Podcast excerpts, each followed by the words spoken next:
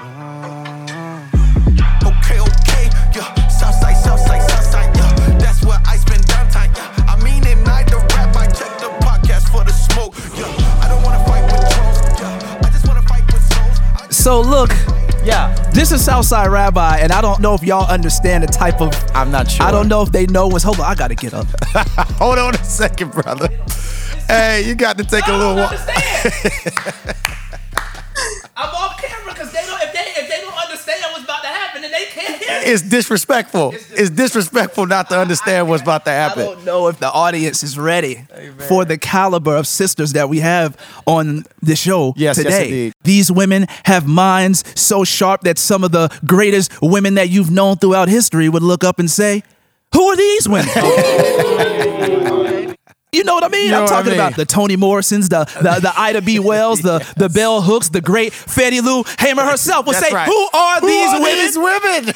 Yes, indeed. and why wasn't I around to see their ascent? Amen, brother. You know I'm, I- I'm talking about? Uh, women that are giving us systematic theology. Oh, That's what I'm talking about. Yo, that's I'm talking, good right I'm there. talking about systematic I'm talking theology. About, oh yeah, you you you, you if you know it, Kevin, you know what I'm talking you about. You know what I'm talking about. I, and, and the women are they, they're, they're sagacious. Yeah, yeah, absolutely. Say that, That- brother. that's that's, the, that- that's what we got to bring up. And if you step to their table, you better step to their table correct. Yep, every time. Right? Because Yeah. if you're coming to that table, there's gonna be a whole lot of weight at that table. You feel brother. what I'm saying, brother? A whole lot of weight at that table. yes, yes. I am talking about our sisters. I got we got two thirds of our sisters from the Truth Table podcast here, and and, and, and listen, two thirds might be too much. Oh, Lord. I don't know if y'all could have handled the triumvirate because y'all are not ready. You're not ready. Gird yourself. Gird your loins. I'm talking about None other. and our sisters, the midwives of the culture for grace and truth, our sisters from the Truth Table podcast. Welcome to the show. God bless y'all. God bless y'all. We are honored to have you. God, I'm talking about when y'all when y'all walk into heaven, there is going to be crowns with with jewels in it from the from the mountains of Colombia. Yes, Uh, indeed. and, and when we get when we, when we get when we when we get to walk into that that Hall of Fame room and we say, okay, there's some Enoch on the wall. There's, There's a little bit of there's- Enoch there's, over a little there. bit over there. There's There's a little bit of Noah. Abraham. There's a little Abraham, little Sarah there, and, then, y'all are gonna there be there right there. And, Yes, she and- and we gonna say, see, You know I knew I it. I knew it. Yes, we are honored. I can we listen, all of this is necessary and is. woefully falling short It's- yes. to what needs to be said about these powerful, Yes. formidable, strong, and we are blessed to have you as a Amen. gift to our church. We're talking about the Church of Jesus Christ throughout history. Yes, amen. into this podcast. and let me tell you like this International Women's Day is not a day, it's wherever they go. Wherever they step, that is You know what? You know give what? them their flowers now. All right, let's stop. We just want to say thank you. We want to say thank Yeah. you for who you are, mm-hmm. how you have helped us so much throughout the years. Amen. We are proud supporters of Truth's Table, and we are so excited to talk about the debut book on Southside Rabbi today. Yes. Y'all make some noise one time for our sisters. yes, one time. Wow, y'all have left me speechless. It's hard to do. It's hard to do. Thank y'all for that. I mean, that was that was just so kind, so kind. Amen. Warm is- We have had some very warm introductions. Yes, indeed. This was Y'all- my goodness. Y'all deserve it. Wow. You deserve that and more. It was both warm and hilarious. Amen. And so I, you know, I mean, we, we do a little we do a little banter, but no, no, no. Y'all took it to, to, to greater it heights too and far. greater revelations. So, but my we need all that. We need all that. Amen. Amen. It all that. Thank you. Thank you. No, I think it's powerful because, and I know we'll probably get into it in our discussion, but I think it's important for people to see, you know, the camaraderie and the love between both black men and black women. Amen. I think that's that's some of what's going on um, right now. I think within our generation, Yeah. and you see that on social media. A lot of contention on social media, which which may not necessarily be what's happening on the ground, Right. But there is something going on. Absolutely. Right, right, right. So I so I think so what you all Well did said. just now actually is not a small thing. Um, and I think that even in that intro, I think there may be some some healing available you know, uh, on. from one to another. Yes, just in that. yes. So thank you. For that. Absolutely. God bless you. God Yes, bless God you. bless. We wanted to start by um, giving each of you uh, a chance to speak a little bit to your passions that I'm sure went into the forming of this book. Dr. Edmondson, if we could start with you, would love to hear what what are the things that God has burdened you, you with for for for our people uh, for this cultural moment. That'd be great to hear from you. Yeah, yeah. Well, uh, again, thank you for the invitation and the introduction and, and just the space and uh, the good question. You know, what a, what what what do I feel like is a unique burden for me, both burden and and privilege, um, because uh, God's assignment uh, comes with God's presence. Come on. and it, it is a privilege Come to, on. to be Amen. experiencing the presence of the Lord, even in the midst of the valley. Right. Yes, So, indeed. um, so, so my background is in um, sociology, social sciences, family systems. I have a PhD in counseling psych, and so um, I, I wanted to write about um, health, like emotional health, relational health. Um, so the, the chapters that I that I kind of that I bring to bear that I contribute to this book are about topics like forgiveness. Come on now. Yes. Um, and and I think also the unique credibility that Black women have when they talk about that topic. Yeah. Uh, as as people who experience systemic sin right. um, because of misogynoir, and um, so so that was one piece there. But um, kind of what forgiveness is and what it isn't, and its connection to justice and the freedom that it offers us. Um, and I wrote about what it means to be, you know, a grown black woman being uh-huh. married to a black man for uh-huh. over 20 years. Mm-hmm. Amen. Um, Amen. And yes, so I wanted to write about that, but not not necessarily with my family therapy or family and marriage therapy background, but just to write about it. This is my my experience. Oh, I love and it. It's something I do get asked about, so I thought, well, let me let me muse on that. Oh, let yes. me muse about it. Oh yeah. Um, That's good. And yeah, and, so then I talked about what it means to be re- reborn, to be born again for the purpose of resistance, Mm. which I think is a part of what we are reborn into. We're resisting our own sin and resisting systemic sins. Come We're on. resistors. Um, and uh, yeah, and so th- those are some of the topics. And then the last one I think is which is really near and dear to my heart because of the work that I do around faithful anti-racism and. Uh, hoping to develop healthy and accountable leaders is around disciplining the church about what this, to develop a holy imagination around uh, church discipline Amen. and to equip people if they you know there are many people who have left but if they are going to return and oh lord i pray that they do return Yeah. um, that they return equipped with some questions and a reminder um, that they are there to to, be, to bring forward their gifts but also to hold the community accountable and here's some ways to do it so that, that those were my interests kind of moves um, you know put together in a pot Yeah. and those are the those are the chapters and topics Uh-huh. that I was a, I contributed Yes. to the project. Yes. Amen. Amen. That's so good. That's so good. Sister Kimmy. you know, I have a, a, a burden and um, you know a passion uh, for the the uplift of uh, Black people um, Amen. and for the glory of God Mhm. um, as an evangelistic um, mission. Yes. And so, um, and that would be all Black people. That's not just here in the U.S., but that's um, around the globe. So there's Yeah. a Pan African thrust to that. And Yeah. so, um, so to me, it was important to talk about the issues and the, the, the things that I've been wrestling with as a Black woman, period. But I know that we also wrestle with as a people.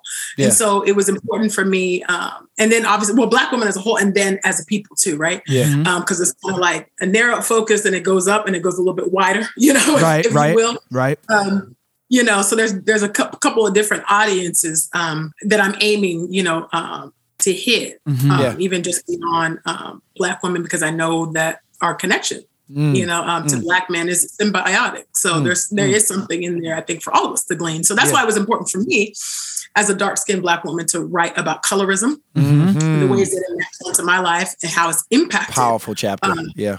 my life. Yeah, thank you, and, Yes, and still absolutely. does. you know? Right, right. You know, still does. Um, I- that, was important for me to talk about. Uh, it was important for me to talk about diaspora dreams. So I'm jumping around a little bit, um, but to be able to foretell and vision cast about what's to come um, for us and glory as a people. What redemption and restoration looks like for us practically. We can just say those words, but sometimes if we just say those words, they just become buzzwords. They're Right. real words with Sure. a lot of theological import. But unless you make it plain for people, doesn't really mean anything. Yeah. Especially when you're on this side suffering.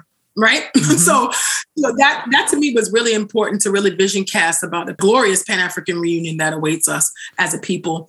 Um, and then what it means, blackness as the image of God.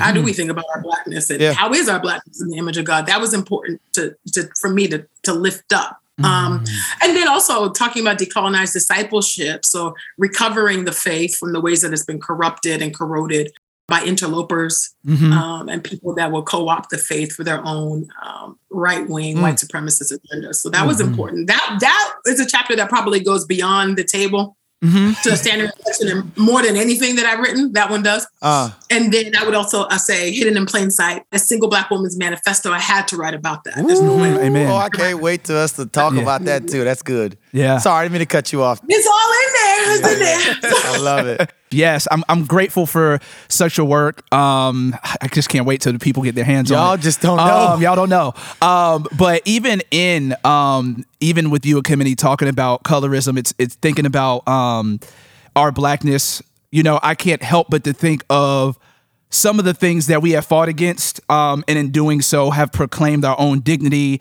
you know, our own value and our own worth within an, an American society that's tried to snuff it out, um, and, sure. and, and, and a white supremacy in American society that has tried to Hello. um, snuff it out. And white supremacy is very real, and Yeah. because of that, we see that colorism is very real within our own community. Yep. Now, from those for those of you who are listening who don't know what colorism is, and you should because we've talked about it. Yes, I got a song about it on yeah, right. my last album. right? Yep. Um, we we've talked about it, um, but to define it for those who are listening, um, I, w- I want to define it the way that Alice Walker actually defined it in her in her essay. Um, she she has an essay that's in her 1983 book in uh, in a search of our mother's gardens, and she she defines colorism as uh, prejudicial or preferential treatment of same race people based solely on their color. Um, and so we see, I think, in society and culture that colorism really is the progeny of white supremacy, right?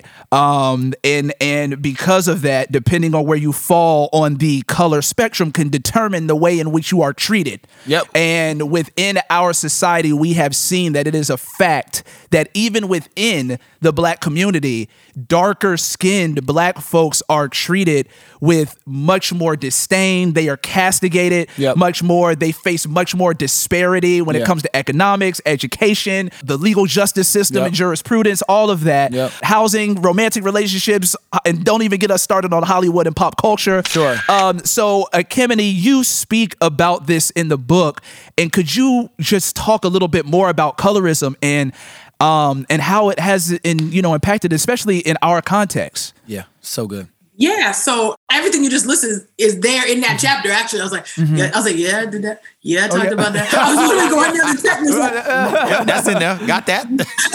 Right. But yeah, I mean, uh, goodness, I mean, you, you really did say it all. I mean, I think it was important to talk about it because, you know, I, I think I even say in the book, you know, and what what is colorism but white supremacy persevering? Oh yes, it's white supremacy persevering and it's persevering globally? Yeah. You know, Yes, so it's yes. important for me to also say it ain't just here. Right. That's right. global. Yes. right, Um, right. and these are the numbers. These are the stats. You Right. know, um, it's even a little bit more blatant there. There's more shame attached to it here. You know what I mean? Mm. Like, whereas it's much more openly practiced. Skin Yeah. bleaching is, in, you know, outside of the U.S. It happens here, but it ha- happens in the, in the cover of darkness. You know what I Say mean? that, say are, that. Yes. you know, they're they're hiding in the closet with it. Right. You know what I mean? But all of a sudden, a couple years later, you know, you know, some some pop stars are like, you're a little lighter than you were a couple years ago. Right. Like, you know, and, What was that? right. What happened there? Yeah, no, seriously, if you think about it, you go, huh, this person's really gotten a lot lighter. Yeah, absolutely. And you, you've always been like, how did that happen? Or why did that happen? In some ways, it's easy, I think, sometimes, especially in the age of, you know, um, Black Girl Magic and melanin popping and flexing in my complexion. Thank God for those movements. That, Mm-hmm. Sure. that did not exist in the 90s. Yeah, it did. Right, not right, when I was right. growing up. That Right. did not grow. That didn't exist at all. Yeah. yeah.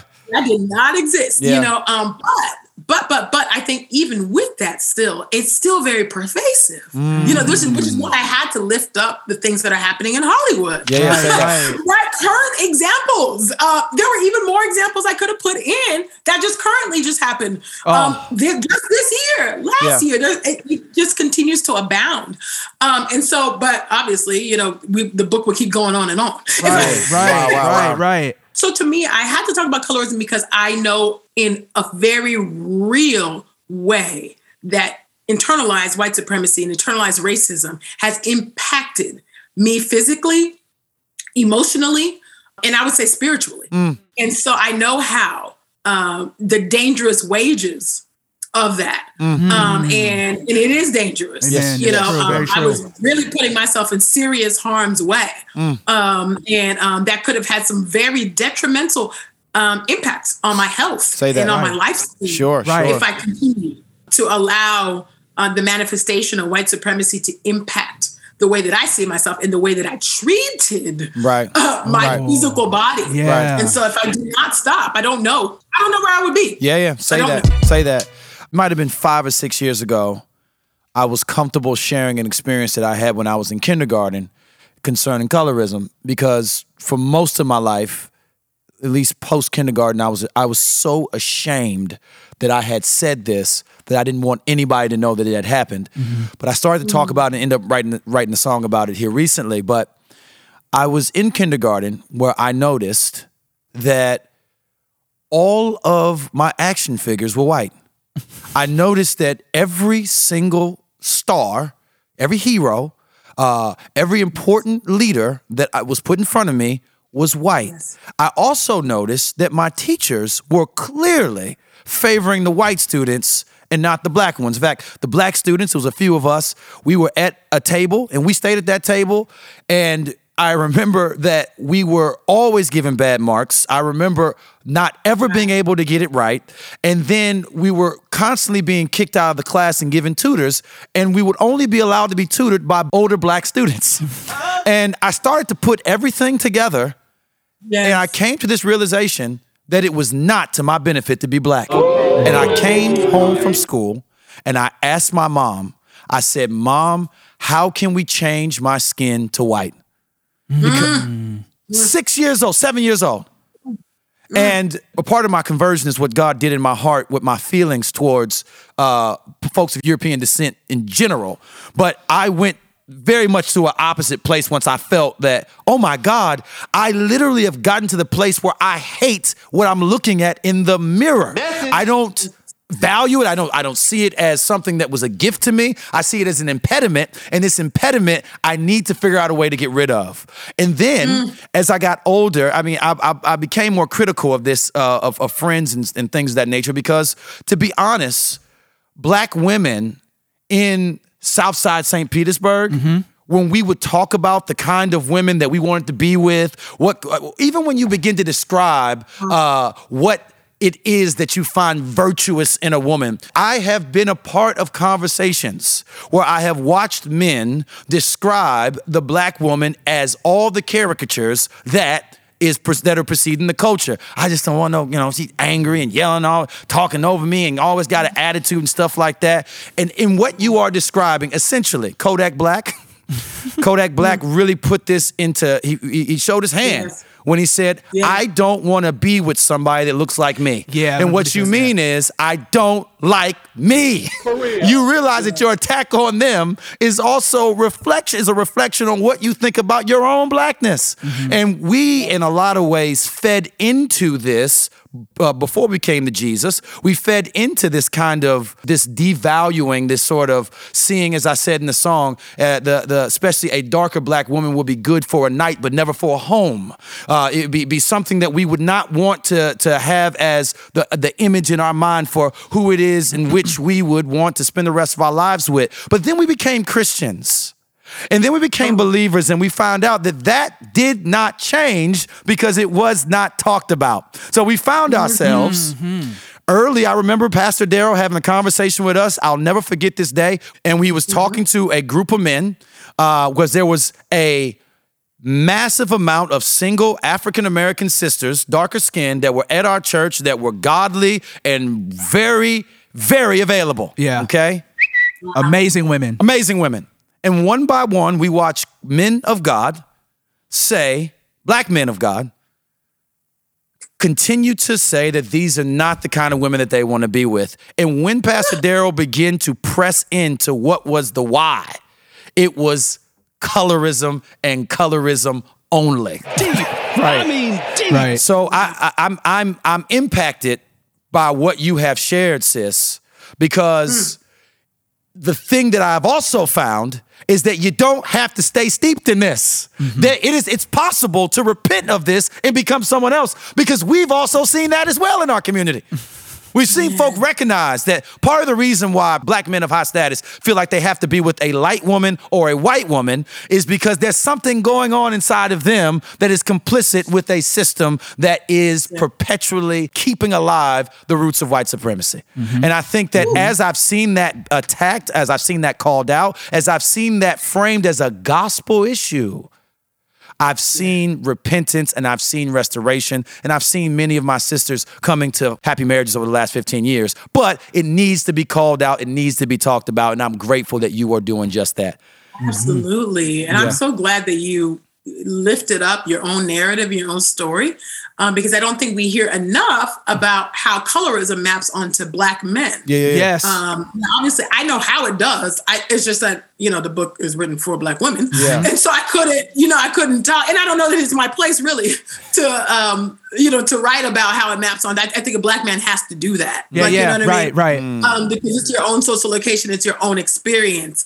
Um, but I'm glad that you said that. As as traumatizing as tri- and triggering as that Yeah. story was, Yeah. you have to talk about it. Um, Yeah, facts. Because you're right, I, I, and and I do talk about this a little bit in the book, but even just the ways that Black women are being objectified, Oh, man. whether they're light skinned or dark skinned, Right, right, right, right. So they're being objectified um, and being um, reduced Mm. Wow. you know, to either stereotypes, you know, whether they be sexual stereotypes, you know, or attitudinal Yes. um, yeah. uh, stereotypes Right. um, and preconceived notions, which is why I think this topic was really important, particularly um, to talk about in the church. Right. Uh, because this phenomenon is happening. Mm-hmm. I'm, I'm glad to hear that there's redemption happening there, but it is happening. Absolutely. It's active. It's happening right now. Yeah. You know, and I lift that up and I even t- I talk about, you know, those things. I didn't I didn't go too too deep into like preferences, but I did challenge preferences, Right. which are socialized. Right. Come on. You right. what I mean? Somebody got to say that. You got to say that. Yeah. Right. Preferences are they're socialized. What do you Absolutely. think? You, you think you just some little objective little person walking People around? Right. Nah. swear it's genetic. They, they swear that I, I am what I am. No. As like, I, I, this is just what God wrote in. God Like it- didn't wire that prejudice in you. Yeah. No, yeah, thank you. Yeah, exactly. like, exactly. yeah. So I'm glad that you said that. Yeah. I'm really glad you said that and shared that. I think that will is going to help. And I thank God that your your pastor was able to rightly identify that this is colorism. Yeah, yeah. Hopefully, this I hope this book will help the church and be a, a guide and a resource for people to go. Okay, help them Right. to begin to identify and see and help. And not to mention, men are also incentivized. By Mm-hmm. the way, particularly in church spaces, especially if they're outside of the black church Mm. and in either white or multi-ethnic tr- spaces, they are incentivized Mm. to either marry white women or try to um, get with a light-skinned woman simply because they believe that they will get benefits accrued to them, and they do Status. see those Yeah. rewards come come to them, right? Right. Because black women can never fit into the model of what it is that's white femininity would read biblical womanhood, right? Which I also I talk about in decolonized discipleship. So Yeah. Yes. Yeah, I love so that. good. I love that in there that you talk about how in your 15 plus years of being saved, you don't really hear sermons about colorism, which is absolutely true. And I love how you said that it's not enough just to be anti-racist, but we have to be anti-colorist as well, because you can be anti-racist and not be anti-colorist, which which then means that you're right. You're really not anti-racist. You can still be perpetuating white supremacy um, in the way in which you are, you know, uh, kind of uh, supporting this kind of coloristic racist standard, um, which is which is again, like you said, white supremacy preserving, right? And then you we could you can still want to get a piece of the social capital that you gain from from such a thing. Um, Yes, and that's, and that's why it was important to also because it's easy for people to read the chapter and go, "This doesn't apply to me. I'm not black." You know, Right. I'm not like no, no, no. I talk about the ways that non-black people perpetuate colorism as well, So- and it's a phenomenon that happens in other non-black Asians wrestle with colorism. Yep. Indian people wrestle with it. Yep. You know, Latin community wrestles with it. So it's not just like you know. what I'm So there's again, there's something in there for everybody. That's really, really good. I would love for us to take a chance to even begin to to transition into uh, colonized discipleship. One of the things that this book has struck me on, uh, there's a lot of phrases that give me uh, language to help me understand things that I've been feeling, but don't really know how to articulate. Um, you, y'all, y'all talk about this phrase, uh, colonized discipleship. Either of you, if, if, if you could just help us to understand what is meant by that and speaking to the ways in which that is detrimental to our discipleship. Amen. Yeah. So yeah, and decolonized discipleship, um, you know, I I, I wrote a, a blog that inspired this chapter. You know, same title. a couple a couple years ago. Um, I would say before the big um this movement toward uh deconstruction or Yeah. even decolonization. So some people use it um uh, synonymously. I don't I actually see them as two different projects. Got you. Um, but uh, I, I thought it was important. I was uh, just observing um, some things at that time at, at the spaces I, I would had just been um, post seminary only two years. It was a predominantly white seminary, very racist um, environment, very racist. Wow. Um, and so I was just observing just the ways that um, colonized discipleship was working out and been and being packaged as if it's the gospel, Ooh, but it's really yes. a counterfeit. And so there, so in colonized discipleship, I'm talking about uh, the ways that legalistic um, traditions, Yeah. you know, are added to the gospel um, and being made to seem as if you know this is also part of the core of the gospel, right? Right. So for me, it was really, really important uh, for me to be like, wait a minute, that ain't the gospel. Sure. Yeah. Sure, sure. Jesus. You know, and so I, I it was so it was being able to provide a framework for people to be able to see like what were the sinful additives. Obviously, racism would be one.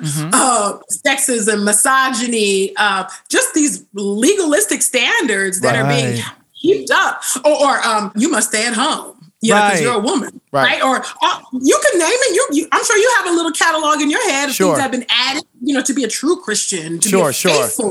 Faithful Christian. You know that's that's gospel centered. Right, right, right, You know, you know, that you need to do this or be these things. So, so to me, it was important to be able to provide a framework for people to be able to to really discern, like, what's the core of the faith? What are the fundamentals of the faith? What are the sinful attitudes? Yeah. And so, to me, it was really important to make those examples clear in white progressive spaces, white conservative spaces, in black church spaces. Yeah, I think those were all the spaces. I think that Mm-hmm. I there might be more. I, I- those are the ones that are coming to mind. Mm-hmm. That I was like, okay, let me see how how some of this colonized discipleship shows up Right. in these different spaces because sometimes it, it has a different flavor in different in spaces. So in the Right. in the black church, it ain't racism per Right. se. You know what I'm saying? Right, Right. But there might be a little hint of sexism, might be a little hint of mm. misogyny, mm. and you know, mm. and so how do we identify that? You know, and then how, how do we begin to remove it from um, our discipleship ethos um, in the church? Wow, So that wow. we so we can see the beauty of the gospel, and so that we're not a stumbling block to people. Right, that right, would right. come to the gospel if it wasn't for our own sinful additives and sinful behavior toward others. Right. Well, that's good. I think for a lot of people, uh, this these last couple years have been a faith refining project in their lives. That they are, in a lot of ways, I'm thinking about Revelation chapter two, having to return back to their first love. When we met the Lord Jesus, I didn't have lots of secondary things that I could just include into the essentiality. I didn't know them. I hadn't read the books, hadn't went to the schools. I hadn't I hadn't gotten involved in the culture. There is indeed a need for us to get down to what does it mean to be in Christ? And let's say mm-hmm. that with a full stop before we start talking about everything else. And I appreciate the the ways in which you're helping us to think through that. Um, Yeah. Doctor, you wrote on forgiveness. And uh, I'm really eager to hear you talk about that because this is a human history issue. It isn't just our social location, but what it means for us to forgive in a way that doesn't do a couple things. One, that it does not overlook abusers and allow them to abuse. I remember being in school, being back in Bible college, reading uh, about an interview mm-hmm. of this this man who was on death row for preying on children, and he talked about how much time he would spend at churches as the target of his work because they were the most forgiving. Hold up. And I remember thinking like, well, somebody don't know what forgiveness is. So we need some help in that respect. Then there's also another ditch where we feel as though forgiveness is something that is not necessary for what God is calling his people to, where I can live, I can basically just shut off people in, which I have to deal with offenses with, and I don't have to deal or do the, the hard work of forgiveness and reconciliation. So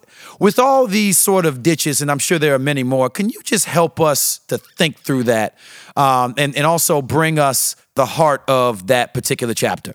Yeah, thank you. You know, you know what? Um, it was interesting writing that chapter because we knew that to talk about forgiveness, um, there are so many people who will immediately use that as a kind of their get out of consequences card, Right, right. Uh, right? And so, and we can use the um, the idea of forgiveness as a way, in a very manipulative way, in an incredibly manipulative way. You know, I can think about you know my work as a uh, in marriage and family therapy, working especially with Christian couples, we're often the hardest couples to work with, um, especially when they were very, very informed. Their- their- the way they understood their marriage was very much informed by patriarchal control. And um, I would work with women uh, whose husbands, uh, who may not have known the Bible better than them, but certainly would take, you know, would proof texts about how they were supposed to be forgiven Wow. um, without repentance. uh, come on now. So there wasn't there wasn't a real strong handle on what is re- repentance, right? So I think part that's part of the issue is I think we have to sit with the the doctrine of repentance, and I think that will give us a greater appreciation for this idea of forgiveness. So I mean, I, I talk about how correcting debts, uh, correcting moral debts, how that how exhausting that is Mm. if you've ever had the experience, I don't know if you've ever had a job where you were a bill collector and you're calling people constantly to pay debts that they know they owe. They know they owe that debt.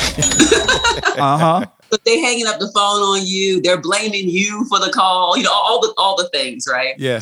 and the level of energy that it takes to do that. And with that being said, it doesn't mean that we pretend that people have not wronged us if they've wronged us. Yeah. But the the moral payment Huh. uh, is something that God can get out of people. Mhm. And so I talk about how it's better to have those who have hurt us in the hands of God Mm. than in our mind. Mm.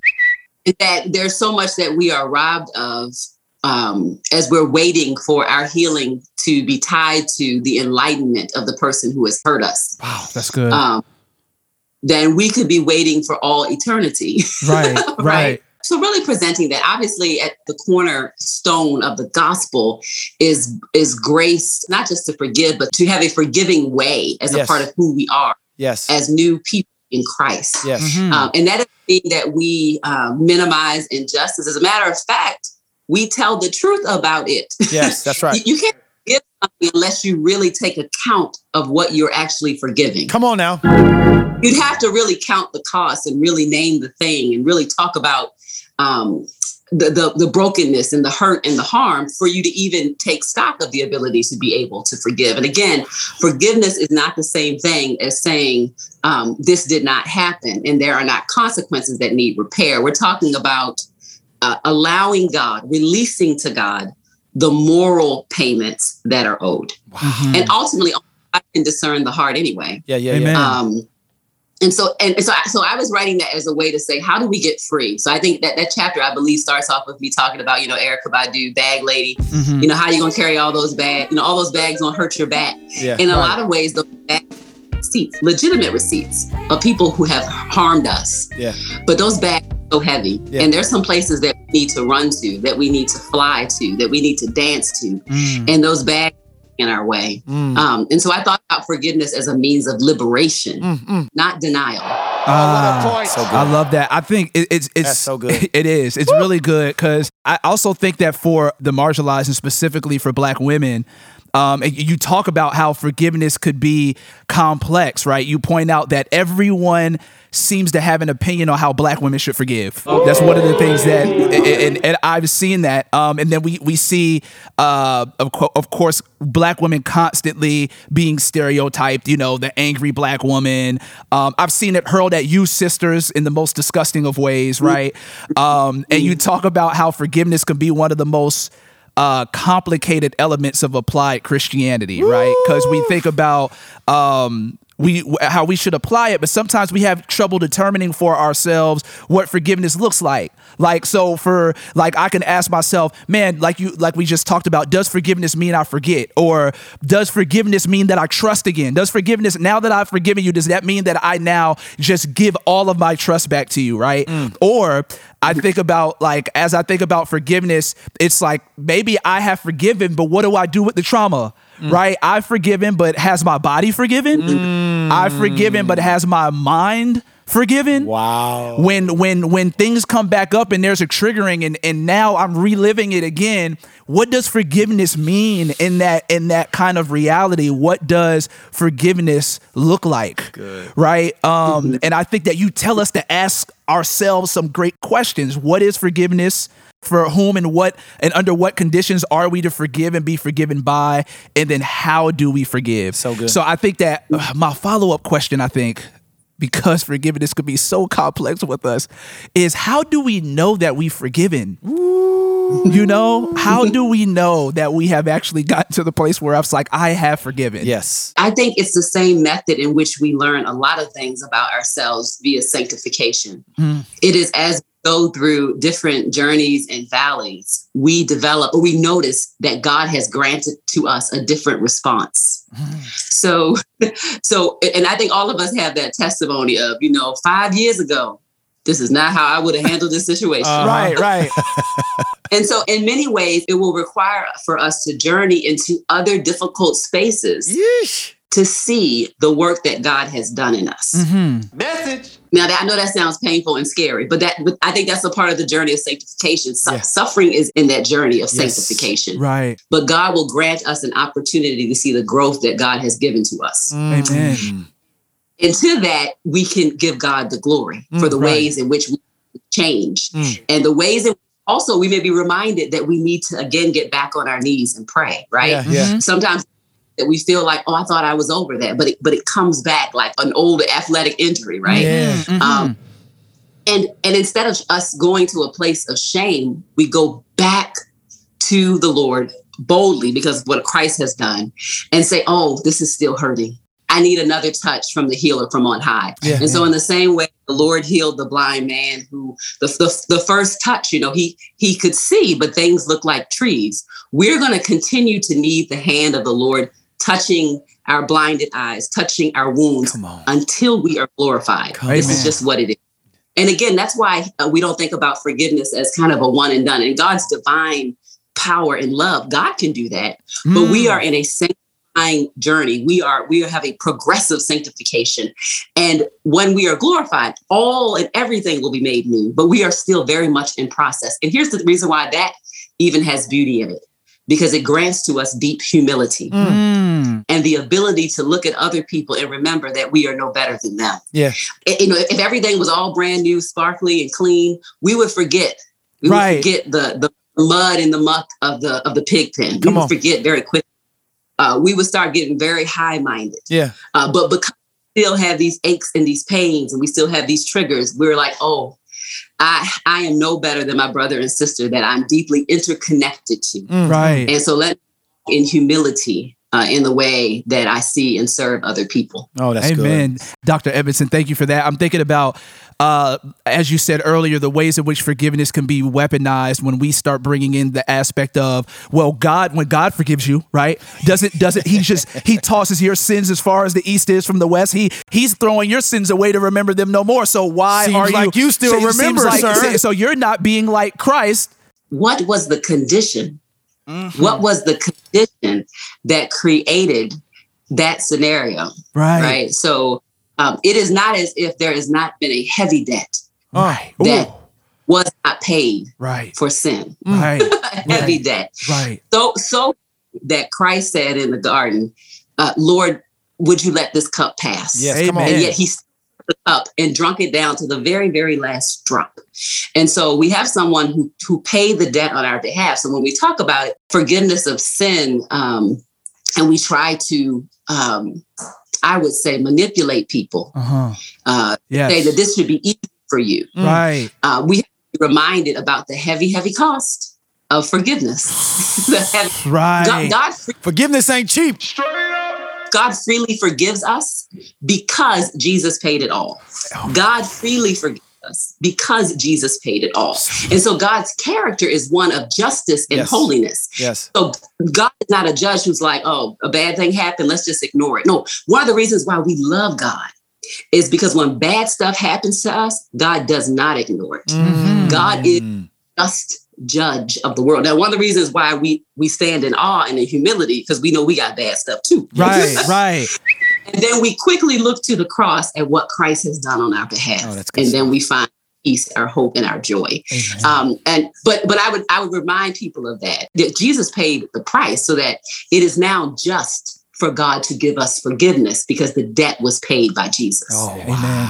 The debt, the debt was paid. It was a high debt, and it wasn't easy. Yeah. So forgiveness is not. It should not be easy for any one of us. That's powerful. That's It so cost good. Jesus his life. It cost Jesus Right. his life. Uh, you know. it's funny mm. that yeah that we can manip- that we can use it as manipulation when it, it- it really does downplay what forgiveness actually cost our Lord. Yeah. To start making to to start kind of putting it on the card as if though it is something that you can just easily give out and attain. Because what you're saying is that Jesus just easily gave himself up. That's right. And that the crucifixion was just some kind of easy. Right. And, and we could just look at it as some kind of dalliance and, and it's not. And I, I love this when we cheapen forgiveness, we cheapen the crucifixion. And I love I love that that that's brought forth. Um Ekemini, I wanted to go back a little bit to the decolonized discipleship piece.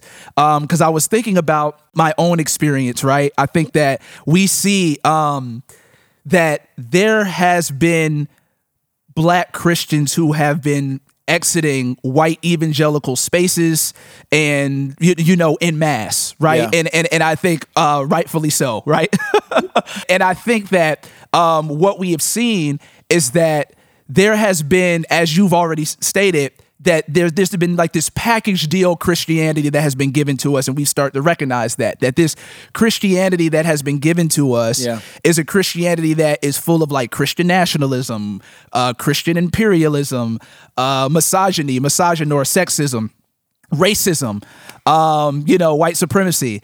And as we have started seeing these things, we started saying, hold on, this Christianity that we have doesn't seem like this is the Christianity of the scriptures, right? I think about like Frederick Douglass making the difference between the, you know, the pure and peaceable Christianity and then the Christianity of the land. land. And we've seen how th- that this kind of Christianity that is infused with white supremacy has harmed us as black folks and it's also harmed non-black folks as well right um and i think about the detangling of our faith of our christianity from white supremacy um could you help us to understand how we could start decolonizing our faith to where we can get a, a true christianity of christ instead of a christianity of the land Yeah. Um, well, I think um,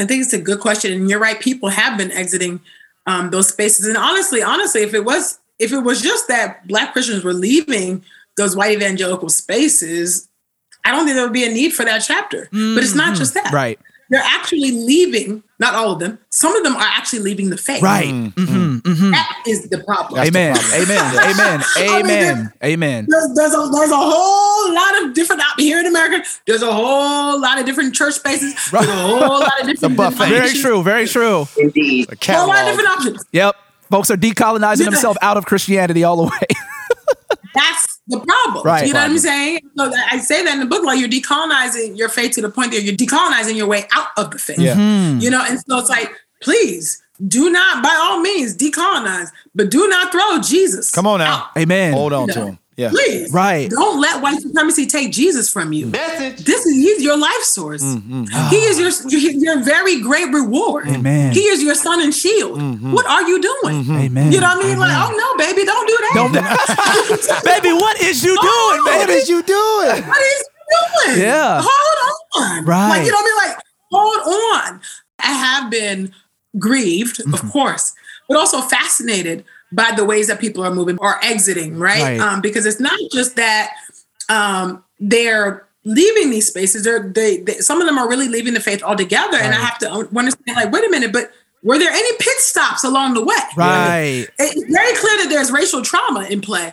But I'm like, did you read any black women? Right. you listen mm. to any black women? Mm, mm. Or was your sexism and misogyny set up in such a way that you got this from white evangelicals and you can't listen to no black women? Oh. Because you know, because you believe in complementarianism, you just don't believe that, that women can really teach you. Say that. You know what I'm Say saying? that. So- Hey, free smoke, free smoke. so did you just go from Uh-huh. the white evangelical greats, the Hall of Fame? You you know them in your Right. head, Right. Yeah. And then just go to exit the faith? Yeah. Did you take a pit stop anywhere? Yeah, yeah, yeah, yeah. Did you listen to a podcast? Right. Yeah. Did you read a book? Did you read a, a blog post? Did you read an op-ed? I mean, I'm just saying, Right. from somebody that's further down in the margins than you. Yes. How are they able to hold on to? Did you ask for your praying auntie or grandmother? Rebuke us. hey, sister. I mean, what's and, really and- going on? And listen, I'm a reformed complementarian, so I received that rebuke uh, to my heart. Thank you, and I and I submit to it. Keep going. Go ahead. Amen. Amen. No, because really, it- it's like we we really the body is harmed when we are not learning and hearing and seeing Yes. one another. Right. Absolutely. You know what I mean? Yeah. We have tools to give one another. Right. We have gifts to give one another. Amen. We have admonishments and rebukes to give one another. We have peace to give and offer one another. We have empathy and compassion to share with one another, love for one another. Mm. You know, um, but if and, and liberation to give one another, and love to give one another, and life to give one another. But if we're if we're ignoring a whole segment of the body and then walking on uh, and then just and walking away from Jesus, Come on now. who is the truth and the way and the life? Yes. Woe to you. Yes. Yes. Yes. Oh yes. my goodness. Yes. Yes. Like, Yes. you know what I mean? And, and but for the grace of God, there go us. Right. Yeah. You know what I mean? So, That's so to me, it was important for me um, in that chapter to be really be able to help people. Like, ah, Yeah, yeah, yeah. Hold on. This is first of all, it's Eastern religion. I'm not saying that that's like there's some sort of additional sanctification and, and, and perfection that's added to that, but it's an Eastern religion. Right. Yeah. Like, It's a fact. Not conceived in the mind of some Western person. Right, Like you know what I'm saying? And we have to return to the core and the social location. Yeah. We have to understand that we look a whole lot more like Jesus Yeah. Right. than the fake white Jesus, which is an idol. Yes. It is. No, it is. it has is.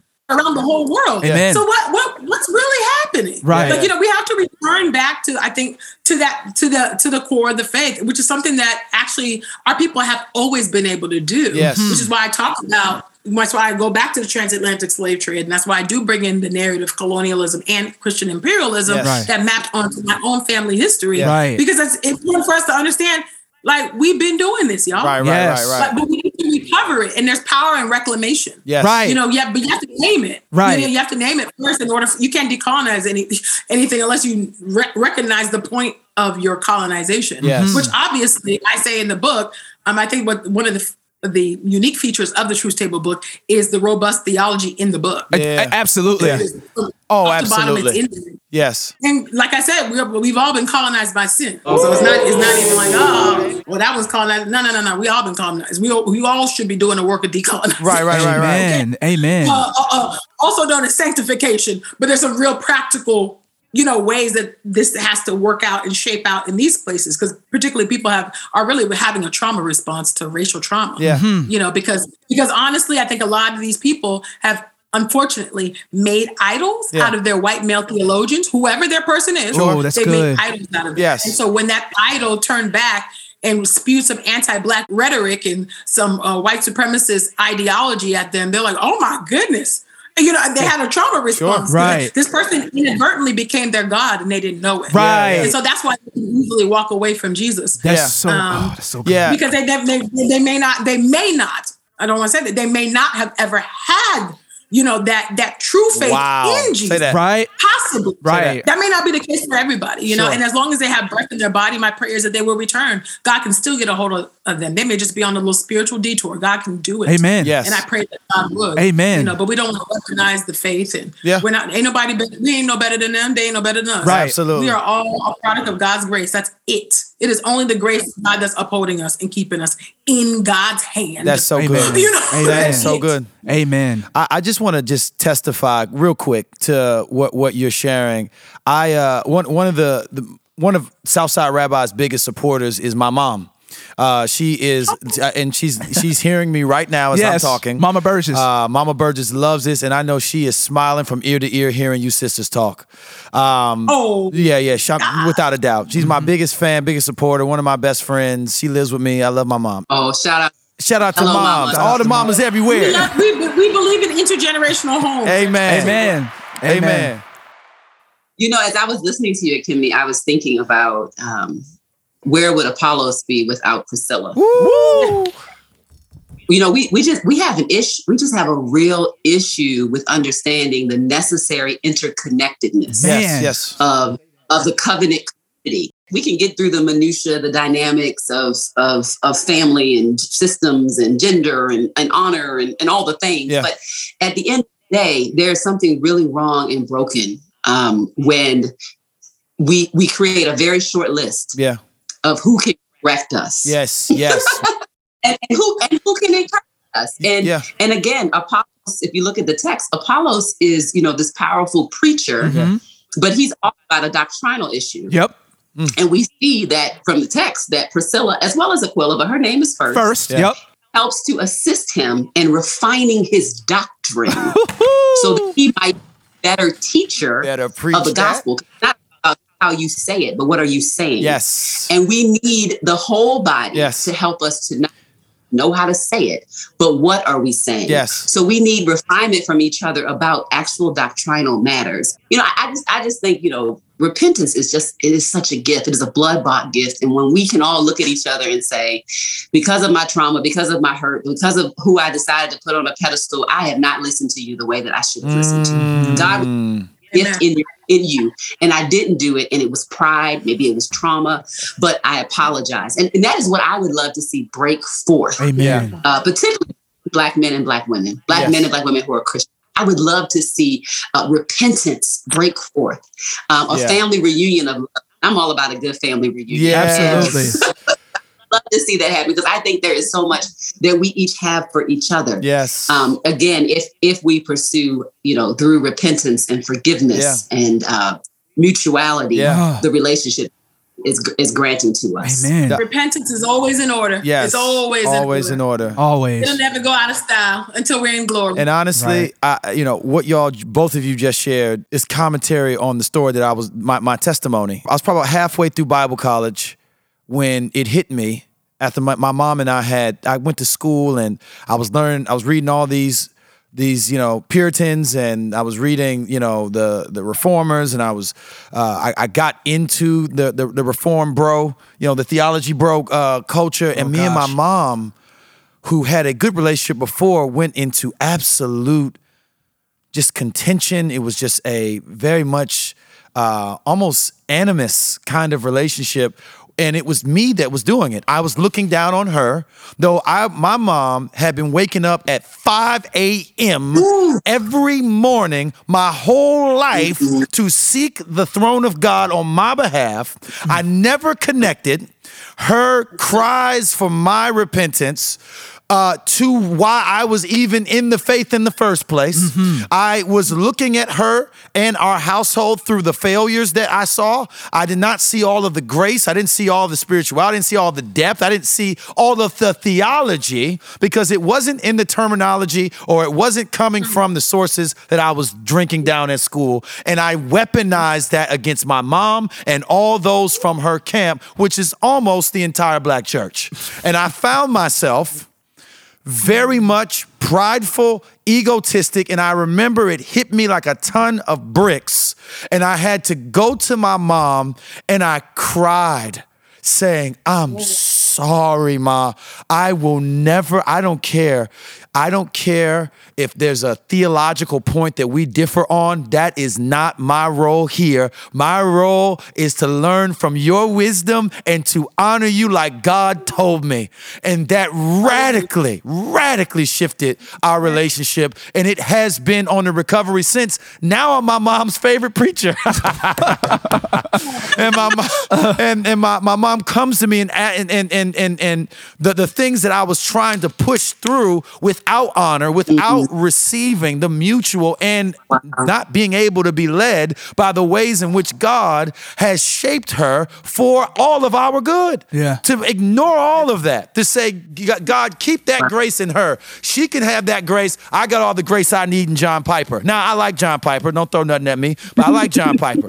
But I'm just saying that there that there there was this thing that was erected in my faith that uh, made a barrier between me and appreciating the work of my mom or sisters in general. And if and and, I, and we do need dudes to say that. Right. I mean, we can have the conversation about women pastors. We can have the conversation about sisters uh, and, and, and leadership roles, stuff like that. But I think there's something even bigger happening right now.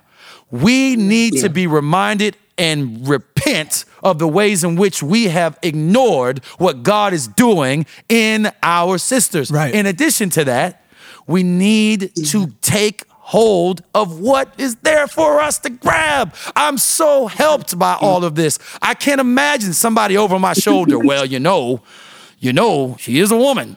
It's like, fam, what, what are you talking about? Right.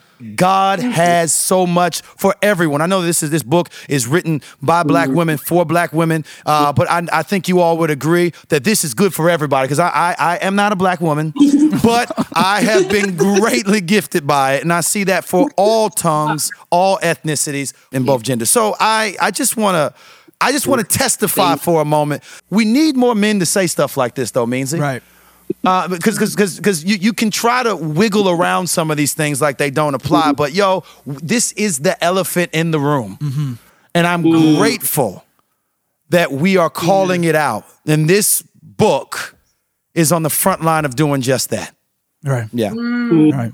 I just think that men, particularly black men in general, especially within Christian spaces, we just we have to let go of this this kind of sexism and misogyny that that has been inculcated into us, and which makes us believe that we cannot learn anything from our sisters. Uh, it's it's it's it's a shame that we even But- need to say that, bro. Yeah, I uh, feel well- icky every time that is said. Yeah, but it's true, and, and, and, and facts. it's true, and it needs to be said. And I think that w- folks don't even some some don't even recognize the way that we have even taken this kind of image of what it means to be a woman, which is really what it means to be a white woman, and then place that on our black sisters.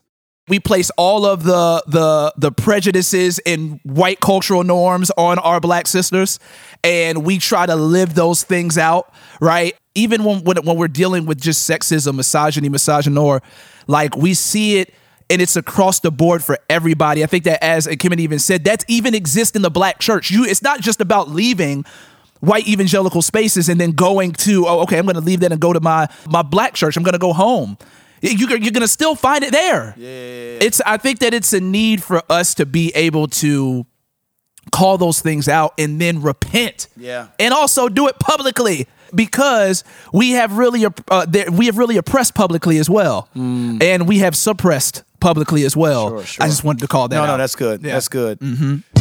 The book is is broken up into three parts. There's life, there's love, there's liberation. We spend a lot of time on on, on life, and I wish we had more time with you. I'm not gonna lie. As a artist, uh, you know, and, and somewhat of a producer myself, I feel like I am in the studio right now with Celine Dion, and I got all these songs that I want her to sing that I Celine wrote. Dion. And I'm like, man, please, can you sing this mug? Can you try this? Can you speak to this? So we we need some more time for sure. But I was I I do want to to have you all just hit two more things before we get off for our audience in the uh, love section. Hidden in plain sight, yes. A single black woman's manifesto. Could you just give us an appetizer of what we have in in that And uh, Our audience needs to hear about this because we've we we've talked about this before, Yes. but we don't want to talk about this. We Yes. I would love to to have Ekemini take the floor. please. Yeah, hidden in plain sight, a single black woman's manifesto. It is true to its title. Yes, absolutely. It's the manifesto. It's the longest chapter in the book, um, rightfully so, because it's a gargantuan um, civil rights issue in our community. That's um, taken us unawares. It's taken the Black church unawares, um, and it's taken us even outside of the church unawares. Um, and it's gargantuan because of the way that it was designed. Um, uh, these mechanisms of oppression have been in place um, before any of us came to be. Say that, So say you're that. talking about mass incarceration, the war on drugs, lynching. Uh, all of those um, factors go into. oh, I could even add in police brutality. Mm-hmm. All of those factors go into um, making the marriage, uh, the marriage pool, what it is for Black women in particular. Yeah. Um, we know that that pool uh, is far and few between. Yeah. Uh, There aren't as many fish in the sea Wow. um, for Black women who want to marry Black men. Mm. And I have a Black woman who wants to marry a Black man. Mm. Amen. Um, I see that not only as a uh, political choice, Mm-hmm. I see it as a gospel issue. Right, right, um, and uh, I see it as a fundamental right. right, I get to right. decide who I want. Yeah. Just like everybody else gets to decide who I want. Just like you did. right, exactly, exactly, I get exactly. to choose. Right. I get to choose. um, and I know that there's great costs, you know, um, to that choice. But but the rub is that even if I chose not to marry a black man, the problem is that that, that option is not really available to black women, even Whoa. even if they're open, Wow. right? Wow. Because we are we um, because of the um, the systems and the perceptions of black women and colorism and all of these things, these layers that map onto black women, um, we are um, we are least desired in the marriage in the marriage pool Oh man. across the board. Yeah. So um, and so even if one is open to marrying and being in an interracial marriage, that is not necessarily available Right. always Right. to a black woman, even that is open. I have plenty of girlfriends that are open to that. Um, but they but they still find themselves single. Wow. You know, um, and they're well into their 30s, knocking on 40's door. Wow. Um, so what are we going to do? What's the church going to do? Wow. You know, um, to serve these modern day widows. Wow. What is the church going Modern to day do widows. to come alongside Wow. Um, us, Right. modern day widows, to support us? Yeah. um, and to take care of us. Um, after, as as Black women have been serving and taking care of the church, the Lord's house Yeah. since time immemorial. Right. What is the church going to do Mhm. to help to support us and to sustain us? Because we've lost a generation. So what are we going to do? Right. What are these women going to do that do not um, have children? Some of these people will, um, but not everybody will. Yeah. Yeah. Um, and not everybody will get married. Some people will. God can still do that, and women, black women, do get married um, at later stages. But that, that the numbers are just simply not there. Yeah, yeah. They're just not there. Um, and I could weep over that, and I have wept, you know, over that. Yeah. Um, for many many years, um, and, and many many nights in my own prayer closet about, about this. Um, um, because you know God can do it, right? Yeah. You know God. That, I think the part of the tension and the what makes hard life so hard, and why the intersections of life, love, and liberation is because you know God can do these things, Amen. Yeah, yeah, yeah. Amen. Yeah. and God has not Yeah. yet. Why we don't know, Right. Like you know what I mean? Right, you know that God can call a, a whole a whole uh, bevy of black men, you know, to come, Sure. you know, to come and make up, you know, for those who have been um, uh, um, locked away in cages. We know that Yeah. But God hasn't. So Yeah. what do we do? Yeah, you know, it's with powerful. that. So, so in that in that chapter, I, I talk about all those things. I talk about my own experience Yeah. as a lifelong single woman by circumstance and not by choice. Mm. Um, I talk about um, the scam of desirability um, and beauty. Uh, in that paradox, I talk about. Um, I also provide interventions. Yeah. you know, and then I do a theological analysis on the, ha- the life of Hagar Wow. as an entry point for Important. Black women and Wow. and uh, well as an entry point for our people, but Black women in particular. Of course. Yeah. What an important, important work.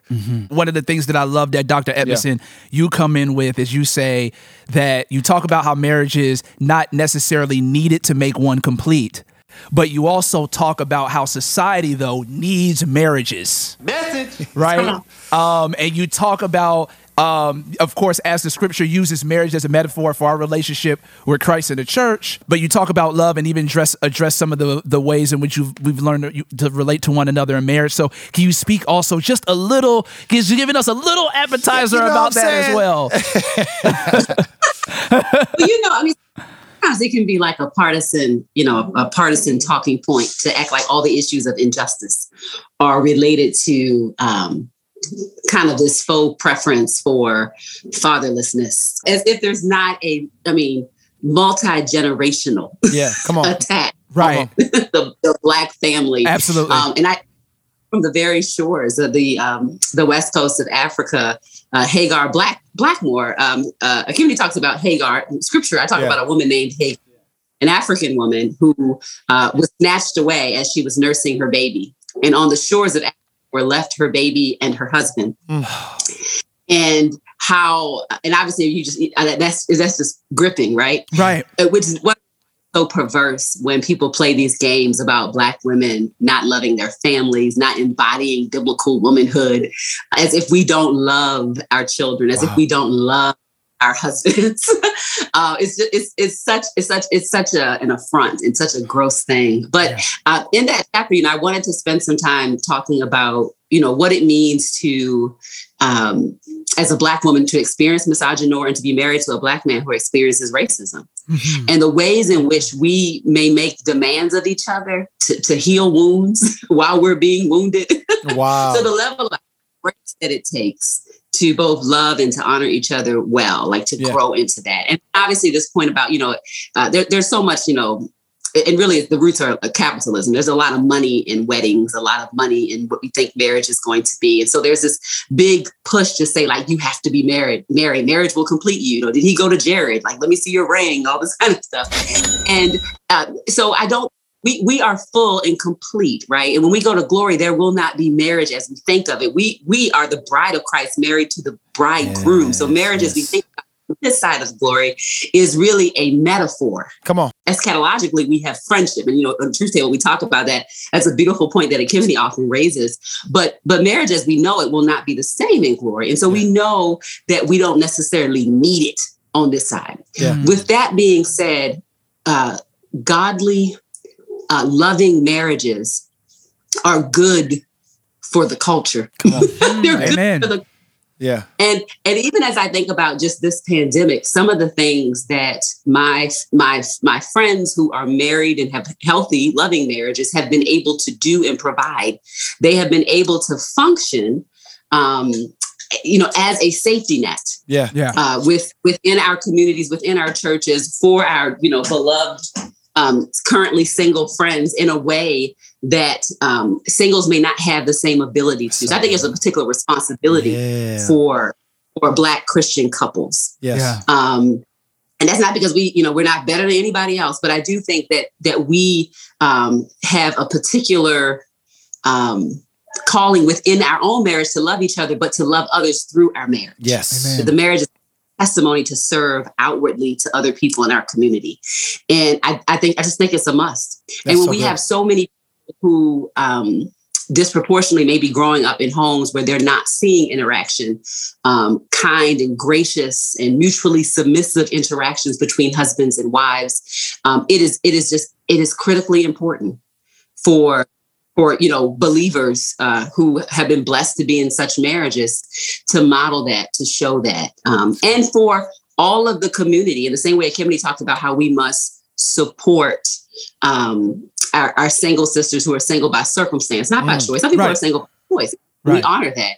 Those who are single by circumstance who would love to be in a healthy and godly marriage right now we must support them. But we also must additionally we have to continue supporting um, black marriages and and helping to walk into that and to support them in that and to and to and to teach them how to love each other. We actually have to be taught how to love.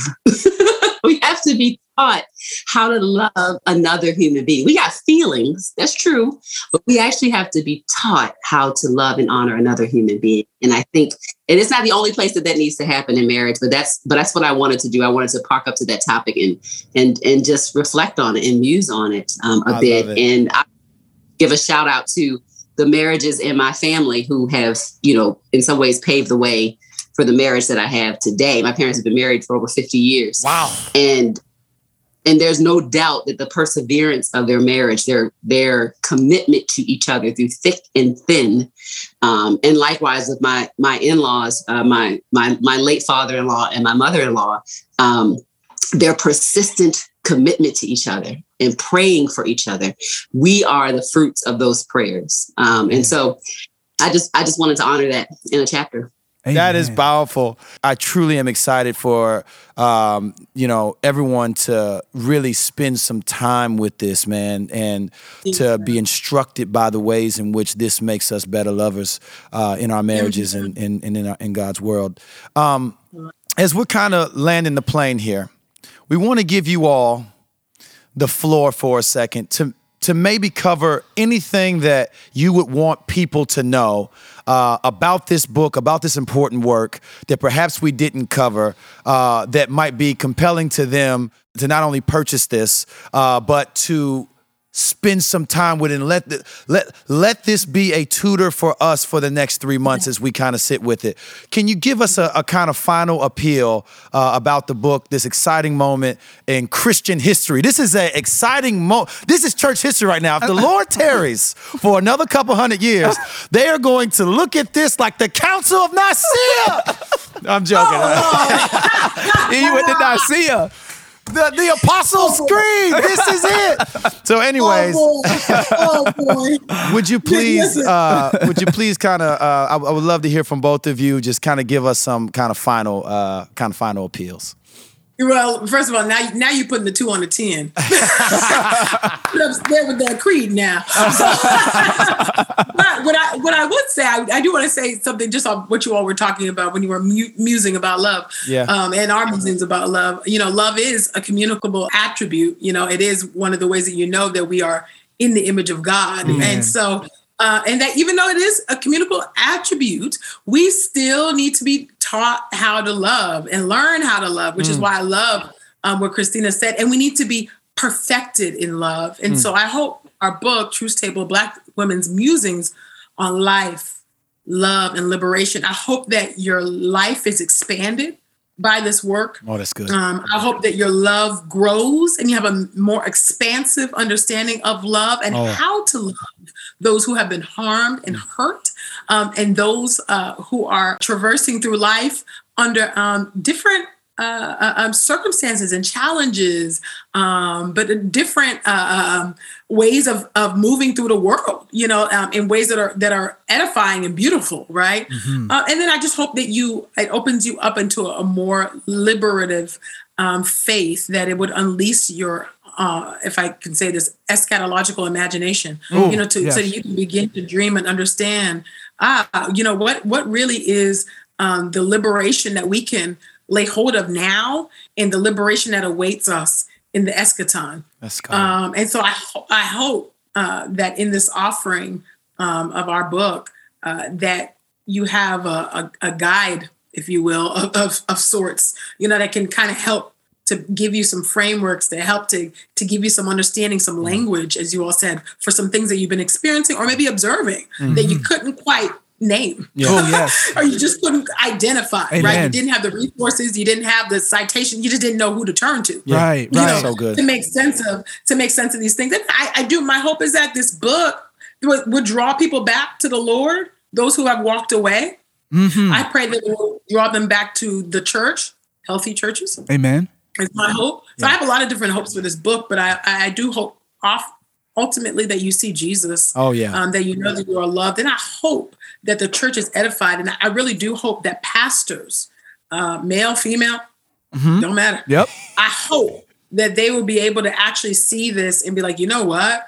I need to get this for my congregation. Yes, That's like- please. I mean, I, I actually, we need to actually work through these things. 'Cause I, I do think that there- these are real practical, like, disi- the things we're talking about are like discipleship Yes. Yes. issues, topics. These are the, this is where the this is where people are living. Yes. This is where Absolutely. people live. yes. Like you know what I mean? Love, divorce, marriage, singleness.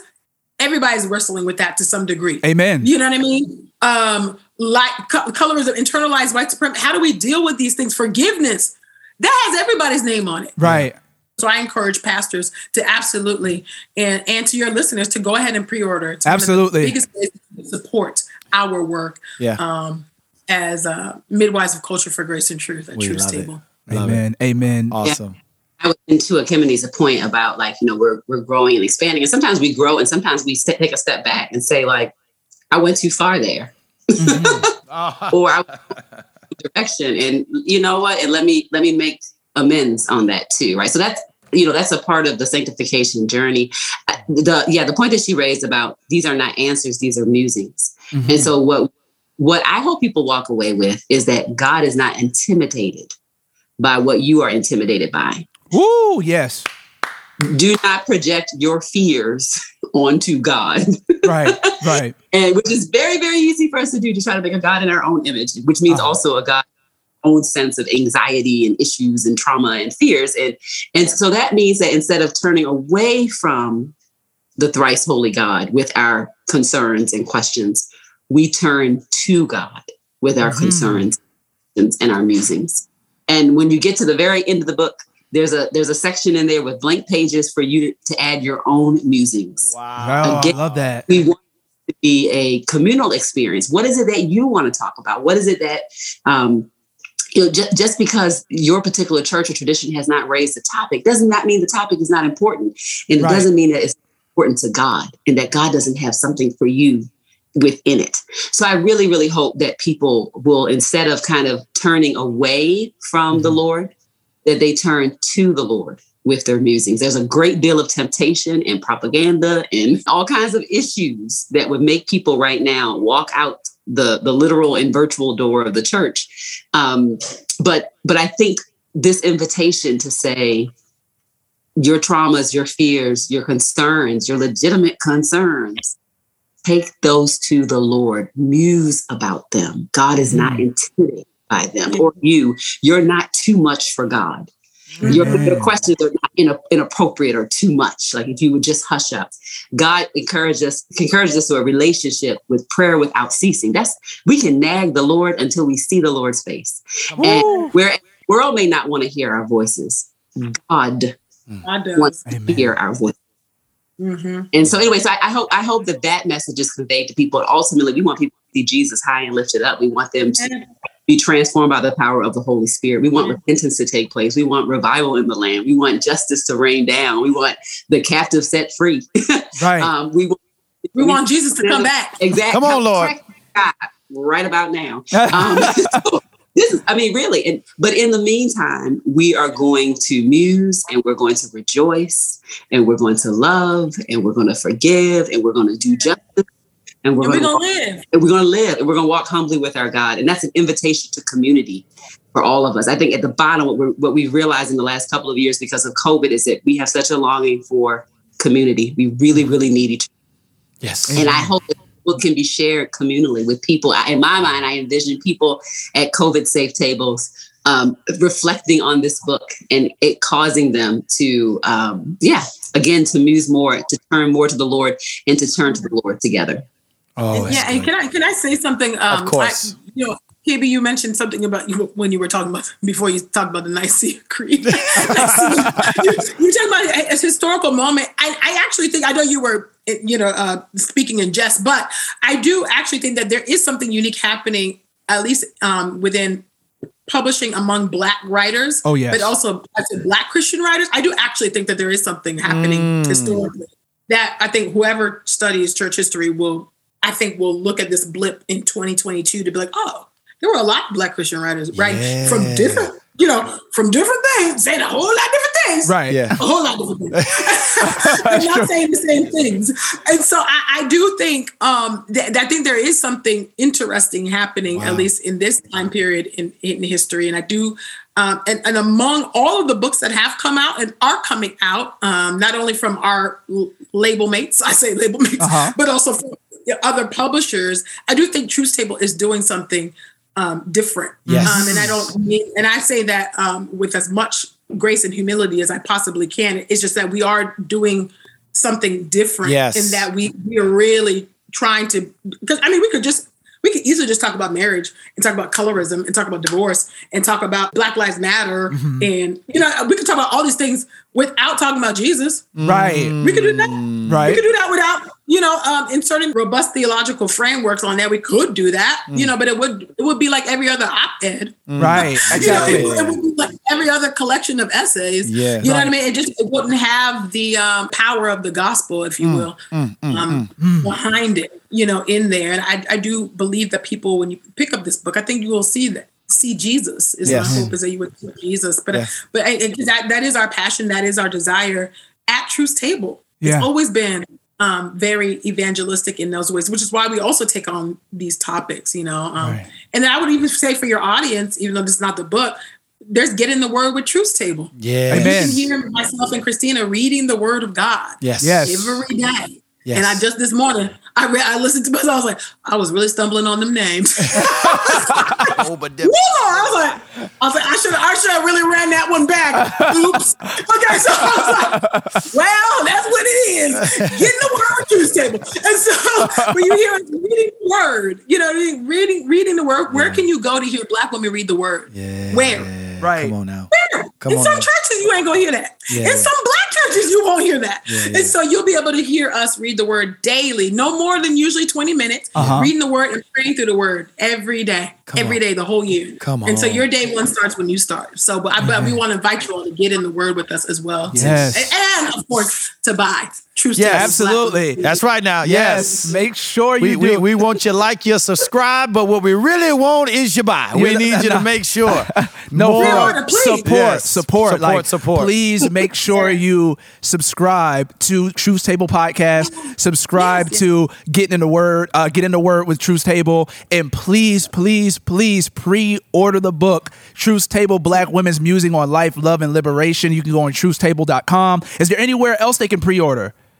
Oh yes, yes, yes. Uh, thank you. Yeah, uh, yeah. They can go on truthstable.com slash book, or Uh-huh. they can go to they can go to Amazon. Amazon. Boom. They can go to Walmart. They can go to Target, Mm-hmm. uh, Barnes and Nobles. They Ah. can go to Bookshop. You can pre-order anywhere. I also dropped the pre-order link for you all in the chat. too, Yes. so, you all can. Yes, we will have Yeah. the pre-order link in the bottom of the description. Thank you, Yes. thank you, thank you so much for coming on Yes, Southside indeed. Rabbi. We're. Uh, tell Michelle we missed her not being here, um, but uh, but thank you all for coming on. We are so honored to have you. The book comes out April 26th, right? That's right. I believe. Yep, right. April 26th. So make sure you pre-order and get that book. Yes, indeed. We are proudly sponsored by our good friends CSB. Uh, if you don't know about CSB, it is a contemporary version of the scripture that is so incredibly readable. In fact, it is the version that we use at our church. It's kind of the official version that we recommend to folks. Much love to the other versions as well, but we are very much grateful for our partnership with CSB. Check them out. God bless you. And we also want to give a shout out to Samaritan Ministries, a Christian approach to healthcare that has served a lot of people in our community, and we want to recommend them to you as well. You can go to their website, samaritanministries.org slash Southside Rabbi for more information there. This has been Southside Rabbi with the incredible sisters from Truth Table podcast. My name is KB, I mean, dream. and we are out of here. Peace.